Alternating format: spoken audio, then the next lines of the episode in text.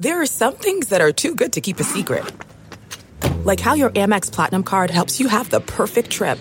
I'd like to check into the Centurion Lounge. Or how it seems like you always get those hard to snag tables. Ooh, yum. And how you get the most out of select can't miss events. With access to the Centurion Lounge, Resy Priority Notified, and Amex card member benefits at select events, you'll have to share. That's the powerful backing of American Express. Terms apply. Learn more at americanexpress.com slash with Amex. This is the Straight Up Breakdown Podcast. Exclusively on the Hurrdat Media Network. Tell it to me straight up. Hello, and welcome to the Straight Up Breakdown Podcast, proudly part of the Hail Varsity Network. I am Greg Smith, your I, where the hell is time going friend? Like, I, I feel like two things happen at the open of this show each week. One, I lament the weather um, in some shape or form, or two, I don't understand where time is going uh, because I feel like I look up and, and it's already almost halfway through August or August. God, I don't even know what month it is. Uh, October. Joining me today is writer at large of HailVarsity.com magazine, Derek Peterson. Derek, thank you for being back on the show. How are you, man? Do you have an understanding of time? No, not since like March of 2020. No, I'm I'm okay. How are you? Uh, pretty good. Um, still trying to make sense uh, of what we saw on Saturday, um, as we were kind of talking about before we, we started recording. We will get to that um, here in a second. But first, the thing I always, whenever I have you on, I feel like I have to talk NBA um, because you, you got a wealth of knowledge about the NBA.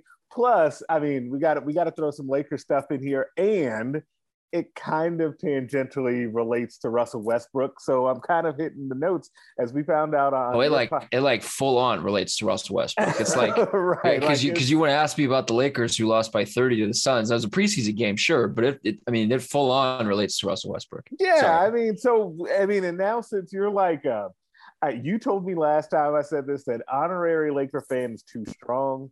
So I, I, we're not going to call you an honorary Laker fan at this point. You're just kind of dipping your toe into the water as you cheer for Russ.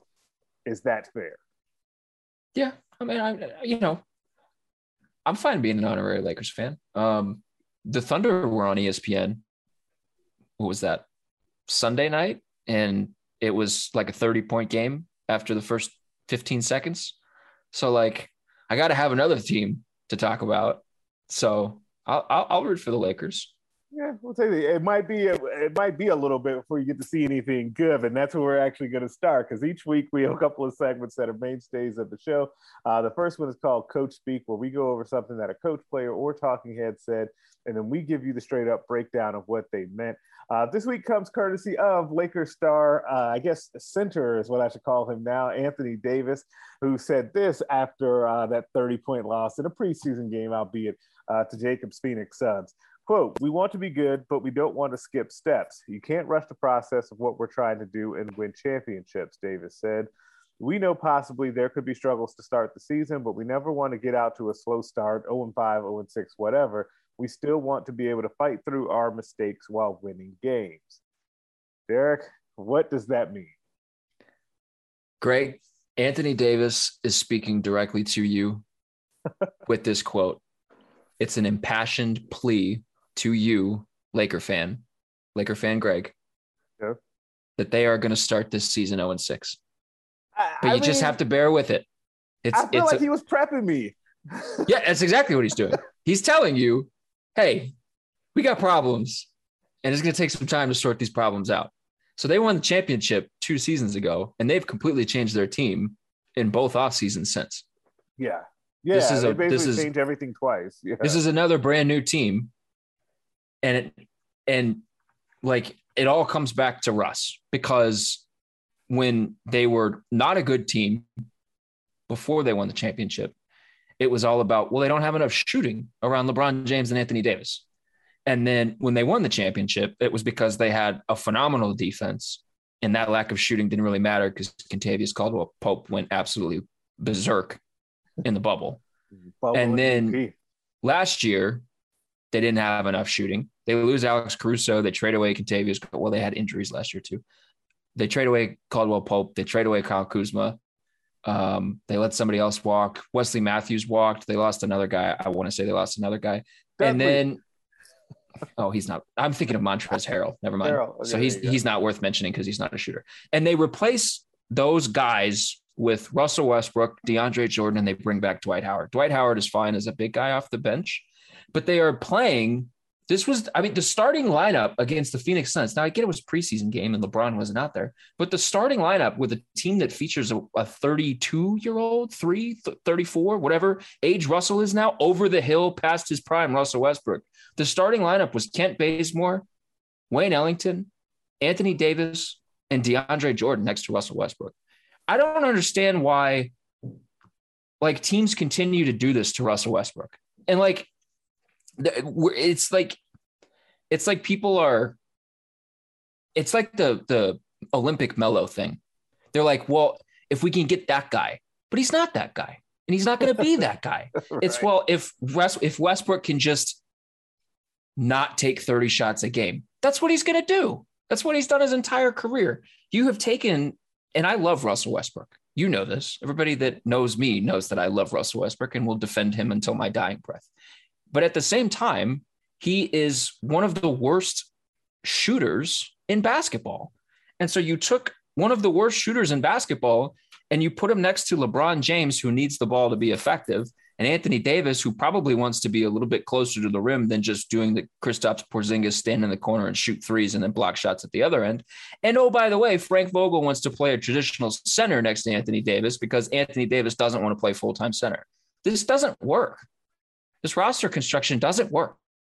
And for them to get it to work, it's going to take time.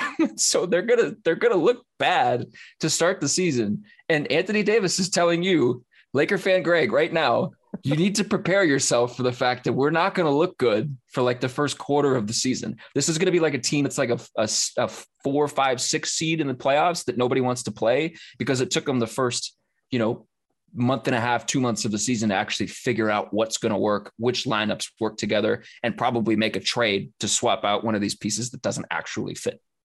Yeah, and then the, in addition to all of that, which um, is is not great, um, THT Taylor Horton Tucker is a torn ligament in his right thumb, um, and after surgery, I assume he's going to need some time to recover from that. Um, Trevor Ariza, who was one of those guys they brought in, um, also is injured. I think Malik Monk also is now has a has a right groin strain. Um, like basically, what happened was is that so not it's, so awful because it is really the worst case scenario for what they needed to happen. What you said about the shooting is true, but every guy that they brought in then to be those shooters is hurt. Like they're all hurt right now. I think except for was it Bazemore that we said was in the Yeah, starting line. yeah, but yeah, but you're I mean he you're needs to be like the eleventh man. your your shooters that you brought in are Malik Monk. He's okay. It's Malik Monk. You brought in, you brought back Rondo, which was which is re- remarkable if he plays. Uh, Kendrick Nunn is one of your shooters I keep who forgetting that he exists. I I believe like played his way out of the rotation in Miami. Um, Wayne Ellington is your best shooter. Wayne Ellington, he shot one of five against Phoenix from three. Wayne Ellington is your best shooter. Kent Bazemore started a preseason game for you. I mean, maybe he doesn't start regular season, but if Kent Bazemore is starting regular season games for you, I don't want any part of being an honorary Lakers fan. I don't want that. I oh, don't. Oh, I don't. you out already? I don't want that stress in my life. I have to watch Poku play with the Thunder and us get blown out by 35 points in the the first five minutes of the game. I don't need the stress of Kent Bazemore starting next to Russell Westbrook in the backcourt of my life. I don't need it. We've lost you- you already. You need Alex Caruso. Oh, I miss Alex Caruso. I saw him make a nice play for the Bulls, um, and Lakers Twitter was like lovingly retweeting it, and it was all over my timeline. And people were like pining for Alex Caruso. I do miss him. How do you feel about the Chicago Bulls? Because you're obviously a guy that's from Chicago, and the Chicago team now has Lonzo Ball and Alex Caruso, two former Lakers guys. They also have Zach LaVine, who, like, I don't think I've ever met somebody that didn't like Zach LaVine. Right. You might criticize his game. I'm sure Jacob probably has critiques of his game, but like, I don't, I've never met somebody that didn't like Zach LaVine. This feels like an all time, like, you just want the Bulls to be successful. I just want the Bulls to have a good season, man. I, they, I, they, they deserve it. Those fans deserve it. That's what this team feels like. They really do, um, and I, I think that'd be pretty good. Like, play, I think they make the playoffs this year. Um, I don't know, like if they're a, a real threat by any means. Like, no, but um, they should be a lot of fun at the very least. Like, that should be a team that can get up and down the court and really like have some fun. Like, but the, but it's also one of those things too where the fan base you mentioned them like they've been so loyal over the years eh, through some rough up ups and downs like some really good spots in kind of those Derrick Rose Thibs years um, but also some really lean years where it just seems like the front office just can't figure out anything. Like you just don't like I, I feel like I've spent so much of my time watching the Bulls um, obviously post Jordan like trying to figure out what exactly their plan is because How they dare. never they never also get like that that little bit of luck to get a big superstar in the draft, save for Derrick Rose.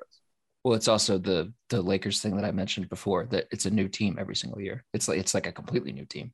Also, when you were talking about the good days recently for Chicago, they've had good days and they've had lean days. You mentioned good days with Derrick Rose. How dare you not mention the trifecta of Dwyane Wade, Jimmy Butler, and Rajon Rondo, coached by your boy, Fred Hoiberg.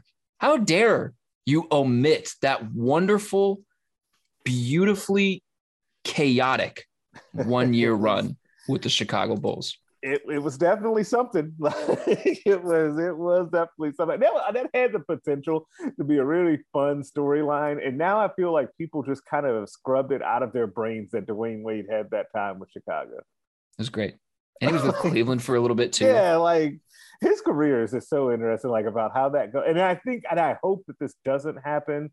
Um, and we've now gotten to a tangent on, on Dwyane Wade. Um, but I hope that he's not forgotten, like as we go, as we move further away from his time. His, like, uh, I feel like he's going to be. His, sorry, I'm, I'm just completely derailing this podcast. His, um, departure from Miami and and and foray into Cleveland, Chicago, kind of like northern area of markets was like the ultimate breakup. I'm just gonna go be with somebody that's just gonna piss you off. Like that's what that was. And I love it. I loved every second of it. It was great. And then they made up at the end. Yeah, then they made up and it was cool and it was back to Wade County and we were all good. So that, that's fine. Um, but yeah, that, it'll be fascinating to me to see how like he's kind of remembered in the history of the NBA and just kind of going through. Um, because I, I, he was so great. Like his peak was just so so good, but he also played at a time with like other like mega mega stars and played with one of them.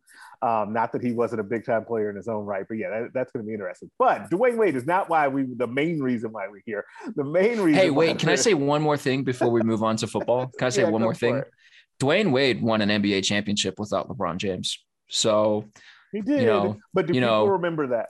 Dwyane Wade, I remember it. 2006. Remember it. Dwyane but, Wade won an NBA championship without really I mean, I guess he had Shaq, but like Shaq was was trending down maybe at that point. He was or he, at at the very last little bit of his superpower. Like, hey man, LeBron has needed superstar teammates next to him his entire career just to win a championship. Dwyane Wade didn't need that. I'm just saying.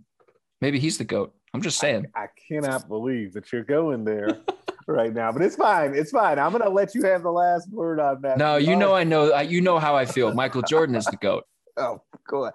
Do you just are you contractually obligated to say that now that you reside in Illinois? No, I don't believe that. I'm just trying to push your buttons. I, am upset with you right now. um, now I have to transition somehow to football. Uh, so we're just going to clumsily do this. Let's break that down. Football.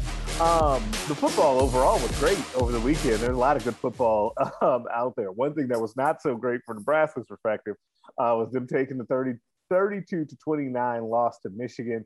Um, first things first, I've got to say this off top. Like, I, everyone expected the atmosphere at Memorial Stadium to be amazing uh, for that game. It lived up to the hype and then some. Um, it was great in there when when Nebraska took that lead with what seven minutes left to go. Like it, it was very very loud. Like Mike, Mike Babcock, who works with the Hail Varsity, leaned over to me. He's like, it's very loud in here. Like, yeah, yeah, it, it is really like very, like extremely loud. Fans are very into it. And then kind of what happened the last seven minutes happened.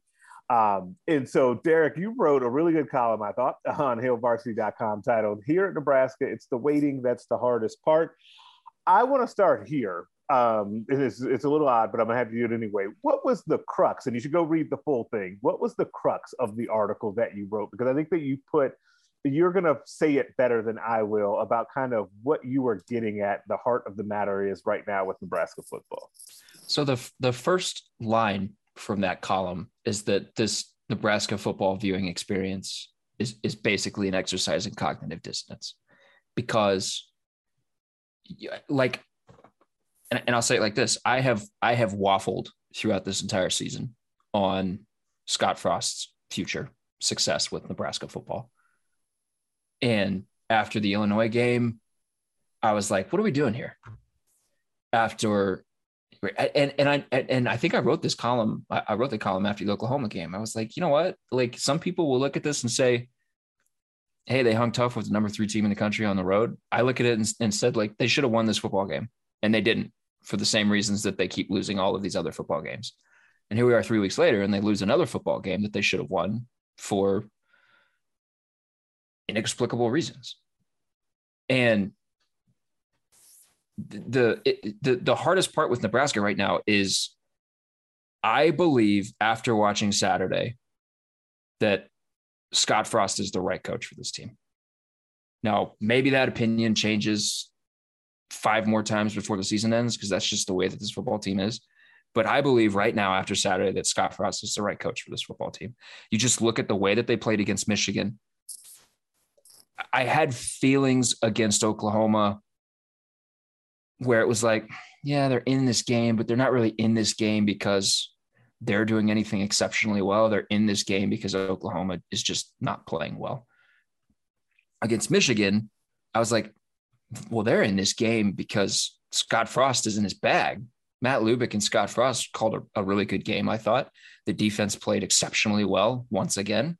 Not exceptionally, they gave up 32 points. The defense played well. Once again. They got a turnover. They they did things. They didn't have that like critical special teams error or that oh my god what are you doing? moment on special teams. Right. and i just think about watching this team this uh, watching a scott frost team in 2018 go on the road against michigan and just get the doors blown off and look like they don't belong on the same field. And scott frost say after the game this is this is rock bottom for us. Now you fast forward to to this weekend and progress is undeniable. It, it is they have they are undeniably a better football team today than they were when they played Illinois at the start of the season, than they were last year, than they were the year before, than they were in 2018. Undeniable. They're a better football team.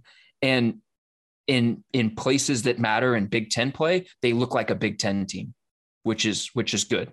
You go into the the, the end of this five game schedule or the the end of the schedule, they got five games. They need to win three of them to make a bowl game. They sit at three and four right now.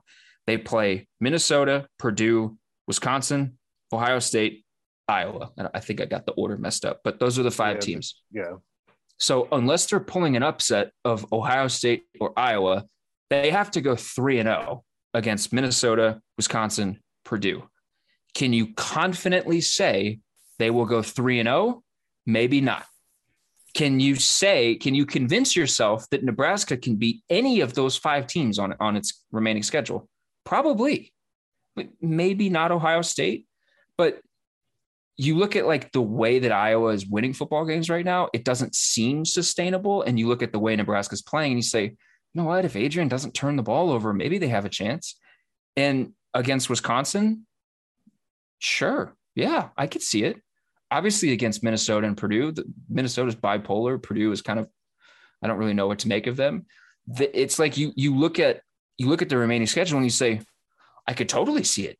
I, they could win four of those games. They they could get to a bowl game. They could be a seven and five team.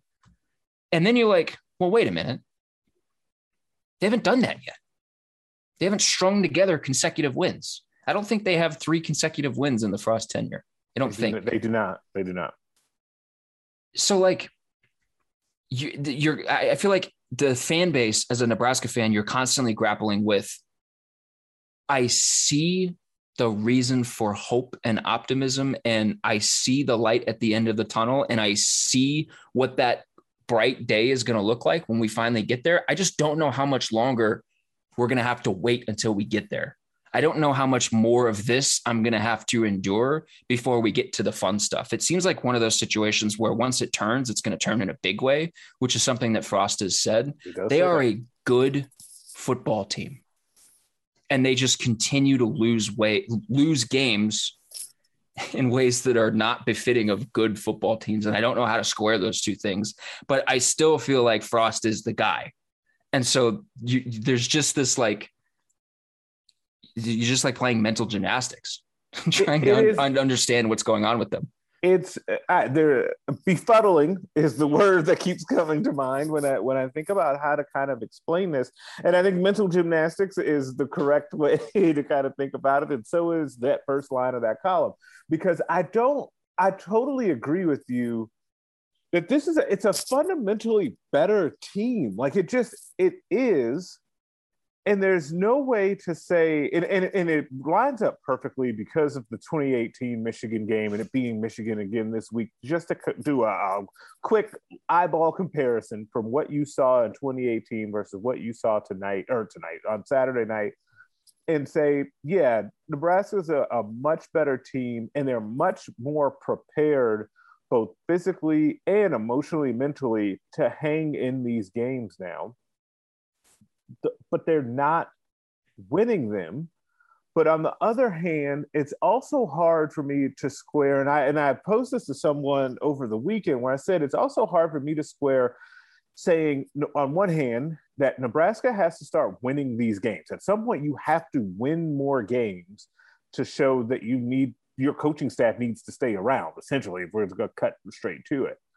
But on the other hand, it's also hard to say yeah, when we say they need to win, quote, these games, we're also talking about games against top 10 teams. So we're asking them to go from not being able to make bowls to being able to knock off top 10 teams. And the gap there, the things that you like normally have to do in the middle on the way to that, we're basically really wanting them to skip over that. And while that might just be the situation that they're in because of all the losses that have piled up before, that's still a tough ask. Like it's really difficult. So, like even when we look at the the um, remainder of the schedule and say, yes, I, in theory, I could they could go four and one down the stretch. Would be a tall task. That's also including at this point the number two team in the country. But to do that, you've either got to knock off Ohio State or Iowa. Both are top 10 teams in the country. And like that's now the bar that you're trying to hold them to it. To me, it's it's difficult. And I'm not saying that all to make an excuse for them because they like like Nebraska and Scott Frost has painted themselves really in this corner because of the things that have happened, even just in this season. That Illinois loss, if that's not on the ledger, we're talking about a totally different thing. If you find a way to, hey, you still lose the OU game, but you had won that Michigan State game that you definitely should have won, we're having a whole different discussion, right? But that's not where we are, and that's part of the problem. Like it's just, and I don't know when when we say, okay, you came away from it saying that Frost is the guy. Are they losing these games because of coaching and can he not get them over that hump? And that hump being how figuring out how to win these one score games, which I, I apologize, I don't have I cannot remember the number off the top of my head of what their like very bad record is in these one score games. I had but that like, in my column. They're five and sixteen in games decided by eight. I should have kept scrolling. I, I actually read that and I can't remember. Five and sixteen. Five and sixteen. 16. Yeah. I had a bunch of records in there. You're fine. Yes, and there we go. There you go. Thank you for bailing me out. Like that's like, is that like what's what's to blame for that? Like, and that to me kind of also is the answer to what you do at the end of the year. Um, but also it depends on what ends up happening down the stretch of the season. So here's where I think you look at what Trev Alberts has said, and y- you might have an answer already to that question. I, you, you talk about, okay, you need to hit benchmarks X, Y, and Z. And then we will say, yep, you have done what we asked you to do. Congrats, you get to keep your job. The first benchmark for Nebraska is make a bowl game. Mm-hmm. Win six wins win six games. You could make the argument that Nebraska is like five plays away from being six and one right now you could make the argument that Nebraska is a bowl caliber team without a bowl caliber record. And when you're in a place where the benchmark, the thing you're trying to reach is make a bowl game, be a six and six team, get bowl eligibility, that basically means you are not that team right now. Show improvement and grow into that team. Nebraska's done that. They just don't have six wins. And maybe they don't get six wins. And I, I don't want this to come off as excuse making. That's not what I'm trying to do. Like they have, Trev Alberts wanted to see growth. Nebraska fans want to see a competitive team in games that matter. The last time Nebraska was on ABC in front of a primetime night crowd, they got absolutely embarrassed by Ohio State. The game was over within five five minutes. This time, they legitimately had a fourth quarter lead on a team that to that point had not once trailed in the season. And they had not one, but two chances at the end of the game to go win the game.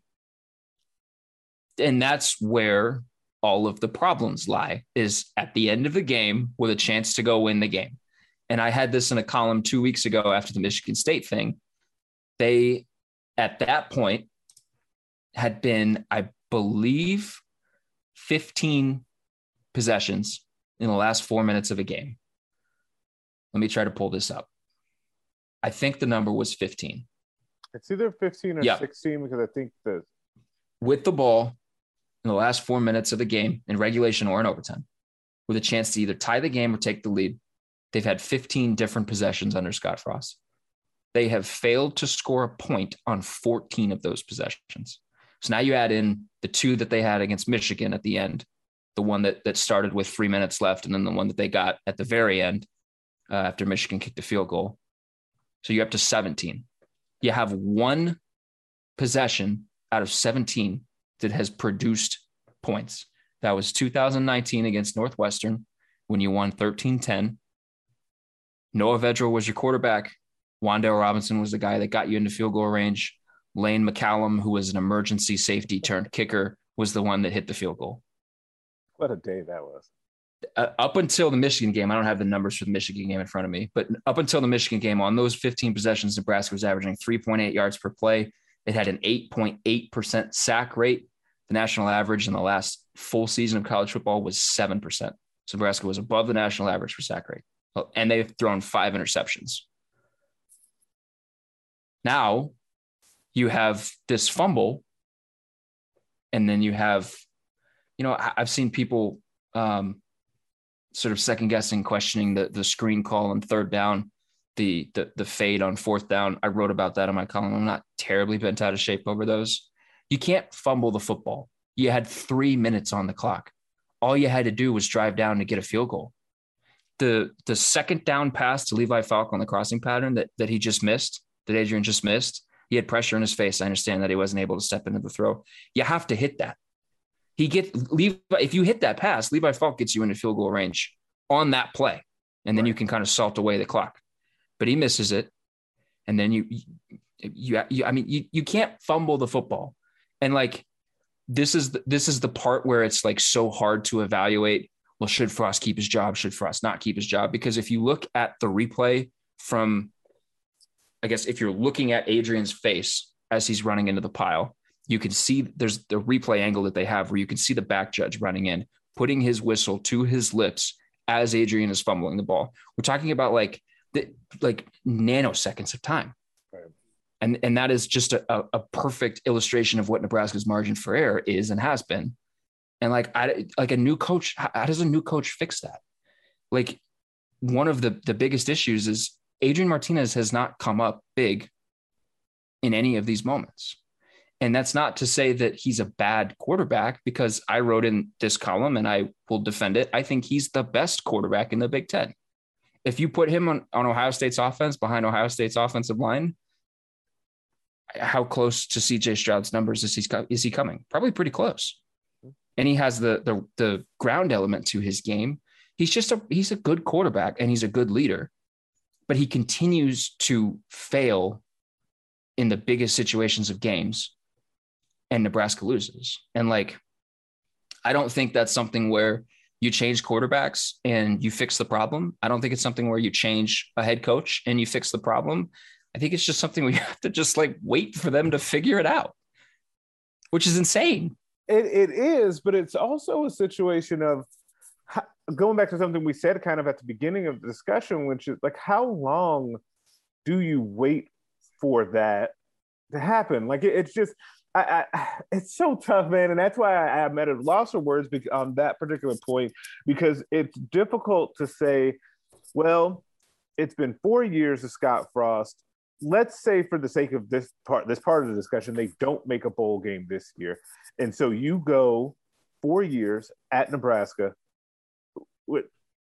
Are you you're holding up five? You go five game. You go five years no, I'm saying if you, if you don't make a bowl game, that's five straight seasons without yeah, without and then appearing five, in the postseason. Yeah, and then there's yeah. five straight years for Nebraska, and then you get into kind of like it becomes really difficult uh, of a pitch on the recruiting trail, and when they're already behind um, with the 22 group that's going to be small, then you kind of are in a really tough spot for 23. Like there, there's just become some more things that you have to consider there if they don't go to a bowl game this year. Um, and so that, but and I, but we'll, I think we'll have plenty of time for that part of the discussion. Where I want to go back to though is the Adrian Martinez part of it, because he is so clearly good enough to not just keep Nebraska in games, but lead them back in games like he did this past Saturday. But there is just always something missing. Like there's all because there is always some sort of danger lurking that always presents itself and it can be different stuff. And it and it seems like and it's funny because you you said he comes up short in those big moments and how and my first reaction though honestly was kind of like no i've seen in my mind i've seen like the big plays from adrian martinez. But if you really think about it those big plays are never that last drive. Like it's no. never it's never the ones at the end. Like there there's a whole bunch in the third quarter like there's a, there's a lot there's of a bunch of early fourth, mid fourth moments. Yeah. Where, where where you see that from him. And still, he's eighth nationally in QBR, and he's second nationally in terms of expected points added. So like you you look at him from an analytical standpoint, he he is producing, he is I mean his turnovers are down yeah. from what they have been. A, uh, the the ones that you can picture have been at bad times or led to really bad results. That's the problem. But that's, that's the problem. But uh, yeah, I mean, yeah, yeah. aside from that, how it's played, Mrs. Washington, like yes, it, yeah, that is the actual problem. Yeah, and it's you know it's one of those things where what, uh, what do you what do you what do you what do you do to fix it? Because because the problem was well, Adrian, we can't have you turning the ball over as much as you have. Well, he's not but now he's just they're just coming instead of coming kind of throughout the game they're coming at the worst time in the game. Right. and you know I, the other thing that trev alberts needs to consider and, and will consider is that this football team continues to have just absolutely soul crushing heartbreaking moments. And they come back out the week a week later like it just never happened. And that's that that's that speaks to Frost and his coaching staff and his captains. Yeah, absolutely. My dog agrees with me. that is right, Boo. So, like, I do agree with that. I do think that there's something to be said about the way that they keep bouncing back, which is what actually gives me hope for this coming season or this coming season, this coming week um, against Minnesota, in which, you know, uh, my immediate reaction right after that game is I'm standing on the field and I'm watching these guys come off the field and they're looking crushed. Um, my immediate thing was like, oh, I, I don't know how these guys are going to get back up for a sleepy 11 o'clock game in Minnesota against a team who's not quite as good as they had been, even though there's a little bit of stuff there when it comes to, I don't want to say rivalry, but I will say like the teams there's friction there. The like, fan bases hate each other. Yeah, like there's a, the there's coaches a, hate each other. Yeah, and especially the fan base thing. I don't quite even like. I think the fan base thing is because it's picking up on the coach animosity, um, and that kind of fuels that. But yeah, there's something there. Like, and then there's the thing. I can, and we're recording this Monday afternoon this week, so like Frost has already talked in his Monday press conference, and he mentioned kind of the thing uh, uh, was two years ago now where they weren't tough enough. Nebraska was not tough enough, and they had guys that it was spitting rain, and there were guys that didn't want to play and that sort of thing. And so he's got a grown up team now. Hoodie um, Gate. Hoodie Gate was Hoodie born from Gate. that. Um, but then to kind of further drive that point home, you have last year's game, which is it's funny. The Hoodie Gate comes up quite a bit but I think last year's game is the one to me that showed the difference in the two programs, especially where they were at those particular times, where, you know, Minnesota is basically held together by duct tape and they basically have no guys out there playing. Um, and still come to Lincoln and beat Nebraska like that. So those sorts of things kind of fuel a little animosity um, in that. But all that being said, I kind of liked what I heard from Nebraska's players at like right after the game. They took a pretty good amount of time to come back out and talk to us, and then they got to gather themselves. And then today, in talking to people, it felt like they would bounce back. Ty Robinson, in particular, was saying that he's ready, excuse me, for another bite at the apple. He's ready to go ahead and get back to some more Big Ten football. And the resiliency of this team especially on that defense, I think is noteworthy. And you have to, you almost have to attribute that to the coaching staff and leadership now that is present on this team, that especially the leadership was not there previously. Yeah. The, um, the 2020 game, I, think is, is an indictment. That team didn't know what it was, particularly offensively. That was and that was one of the, the criticisms all season long last year was what is Nebraska's identity? What are they on offense? What are they going to be able to hang their hat on? What are they going to be able to do consistently? And, and I think to Frost's credit, I think they found answers for that this season. Um, because like you think about the the 2020 game and and Minnesota comes in like 40 guys short or something absurd like that because of COVID. And it's like, well, they've got the worst run defense in the country one of the worst run defenses in the country, and they're shorthanded because of COVID. Just run the ball down their throat, and Nebraska couldn't do it and wouldn't do it. And like it, it I think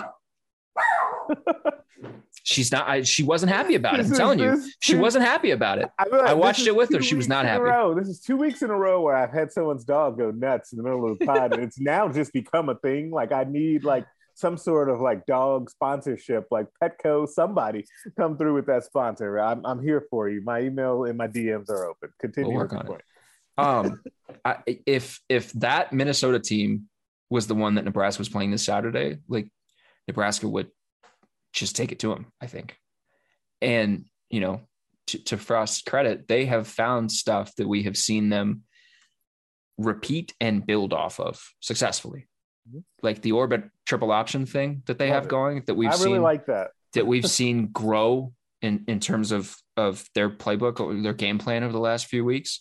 Um, that's something that they're finding success with that they're building off of, and they have a legitimate downfield passing game, and that was something that they didn't have a year ago. That's something that they've struggled to have.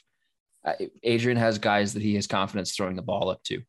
Um, and like you know that goes down to that goes back to the, the, fourth down play at the end of Michigan. Like Michigan brought zero blitz. You know, should they have rushed the play? Should they have waited? I don't know, but you know, Adrian did probably what you would do six or seven times out of ten, given the situation. You had a one-on-one, you had a switch route, throw it up to Samori Toure and just see what happens and like they could they they could have done something different. They probably should have done something different. But Adrian has that trust in Samori Toure, and the other piece of it that hasn't been there, Toure has produced. He's yeah. got big plays. He's he's been downfield. He's had those moments. He had it against Northwestern. Adrian throws the ball up, just trusting that his guy is going to be the one that comes down with it. Toure adjusts as the ball is in the air, and instead of an interception, which it probably would have been an interception, it's a huge gain. Like that's you know that's that's where they're at, and you know, you you you look at Minnesota this weekend, and they have, um, you know, they have a chance to once again show that, you know, hey, we are on the right track. And, you know, I guess what what the, the only thing that that you can count on with this team is that probably all of this stuff is going to be rendered irrelevant on Saturday, and we're gonna have to completely readjust and and talk about well, maybe maybe it's time. But as things stand right now, you know, I think I think they're in I, I think they're trending in the right direction, which is which is why these losses continue to be hard. Yeah, we'll we'll see. I I am once again um, just fascinated by what's about to happen because I feel like each week is like fascinating theater to me because they're all must-win games in their own way. This is not a this game against Minnesota is not like some marquee matchup, but at the same time, like it's vitally important to Scott Frost in Nebraska, obviously to Nebraska's season and bowl eligibility. But man, I think that this game would be the one if if Nebraska lost this, particularly if they come out flat and lay an egg, it would it would start a turn that would be hard to come back from. I think. Um, and so it just makes there's just a lot there. But on the other hand, like you said, they they come out and you know they could make things like render all of this moot by going out and blowing Minnesota out on the road and saying, okay, no, we really are. What are people calling them? The best three and four team in the country. Um, yeah, really uh, Drake Drake pointed this out. Stop doing that. They're the, yeah, they're the only point. three and four team in the country. they're the best four loss team in the country. They're the only three and four team in the country. Yes, right they now. are the only three and four team in the country. So yeah, that's a good point. And so maybe maybe they go show that that they're the best four loss team in the country. Um, but we'll see, and that's why it's going to be so interesting. Uh, but every week we end the show with my favorite segment of the week called "Put Them on Blast," where we basically put someone on blast for something that they did or said. Put them on blast. Now I'm actually going to go first on this one uh, because I, I think this person fell through the cracks last week when I just honestly didn't know enough about what the situation was and like kind of how it was still ongoing. Um, and you'll know exactly where I'm going as soon as I say this name. Urban Meyer has to go on blast. You're smiling. Urban, man, what are you doing out here? So, in, in case you, you, just happened to miss this, Urban Meyer, a couple of weeks ago now, um, or a week ago now, it feels probably been the longest week of his life, um, was ca- like caught on video with a young lady, not Shelly, Shelly is his wife, I believe, Meyer, not his wife, grinding on him at a restaurant. It, eh, now, that if I just say that, you're like, okay, he, he's he's a professional football coach. You're just gonna we're gonna look the other way, let that go. People aren't gonna really actually be up that upset about this. But this thing just continues to take twists and turns where it goes from like weird to absurd. The first absurd thing about this is how in the world are he people recording him in his own establishment? The restaurant at hand was his restaurant. It's like Urban Meyer's Pub and Grill or whatever. Like number one, number two, he's in a very like nice quarter zip Ohio State quarter zip. So like it's it's like a poster for him. Like it's exactly what he would look like, and then we're recording him in his place. Okay, that's that's the next absurd thing. And then, as if this is not bad enough that all of this is on camera and that people seemingly dislike him so much that they're recording him in his own spot, he then decides that this is all too much and he's not going to fly home with the team. And then he compounds that by not having the meetings the next day with the team. He cancels the meeting, saying that it was basically too much. Then he throws Trevor Lawrence under the bus and says, "This is the kind of stuff I've warned Trevor about when he went to his uh, bachelor party in Vegas." Like, uh, I, I don't understand what, and there's probably been more stuff what Urban Meyer, I think there was, there was a thing about him talking about he thought that the leaders of the team would be able to handle this. No, you're the leader of the team. You're the one that's supposed to go ahead and fix this. I can't imagine that Jacksonville's lawyers aren't working to try to get them from up under this contract. Like Urban Meyer, like I didn't think this was going to work after he had the missteps when he first got there, hiring the, uh, the former disgraced Iowa strength coach and trying to slide that under the radar. Then they had the thing where they were illegally meeting. Like I'm like, all right, this thing just isn't going to work at Jacksonville for him. Then he gave Tebow a spot. Yeah, I, no, I love I love Tim Tebow. I love Tim Tebow, but I also saw him try to block as a tight end, and he had no business having that spot. Yes. So like for all of that, especially the stuff over the last weekend, Urban Meyer, you got to go on blast. Like it's utterly ridiculous all of the stuff that I just laid out about Urban Meyer. Like it's crazy. And the best part is the Jaguars owner put him on blast as well, publicly reprimanded him and said, You have to earn back everyone's trust. Yes. Yes. Like just insane. I, I can't. I cannot believe how poorly that's like. I can't believe how poorly it's going. But at the same time, help yourself out here, man. He's got no goodwill uh, in that locker room. They already didn't like him. They want to get rid of him. They being the players. Uh, yeah. So, Derek, who are you putting on blast? Can I do two? And I will do short ones because I need to do two. They're kind of they're kind of connected. Go for it. Um, the Big Ten needs to figure out what the hell is going on with the officiating. I'm not somebody that is sitting here saying that Nebraska was robbed of that game. It was awful both ways. Right. It was awful both ways. And this continues to be an issue with Big Ten officiating. That, that, that it is a joke on Twitter, a running joke year over year. Figure out what is going on. What we saw Saturday in the Nebraska Michigan game in front of a primetime ABC audience was incompetence. Incompetence was ridiculous. The other people, the other person I want to put on blast is uh, Jim Harbaugh. what, what, what, are we? What, what? What's the clapping thing? What are we doing with the clapping thing? Stop. Coaches need to stop complaining about the clapping thing. And if there's a, a rule intent to deceive, get rid of it. People clap in a football game. Luke Reimer got flagged what, what was what was the what was the term?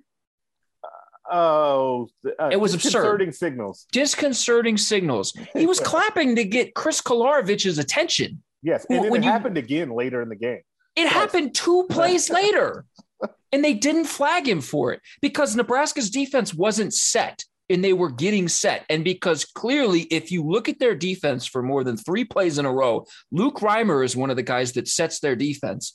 And you can see Luke Reimer clearly in the replay looking at a guy in Chris Kolarevich who is not looking back at him, who's looking in the opposite direction. And he claps to get his attention. And you see Kolarevich turn his head and look back at him. And then Reimer tells him where to go. But that's a flag that's that's intent to deceive, disconcerting signals to the point where Jim Harbaugh is complaining about it after the game. You won.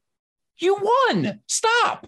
Don't do this. I like I understand being upset with with some of the illegal formation stuff, too many guys in the backfield. Yeah, that's that's that's kid league stuff that officials should see and call. But the clapping stuff has to stop. Like quit complaining about it. You're in a stadium with 90,000 people. Everyone is clapping. Every single person is clapping.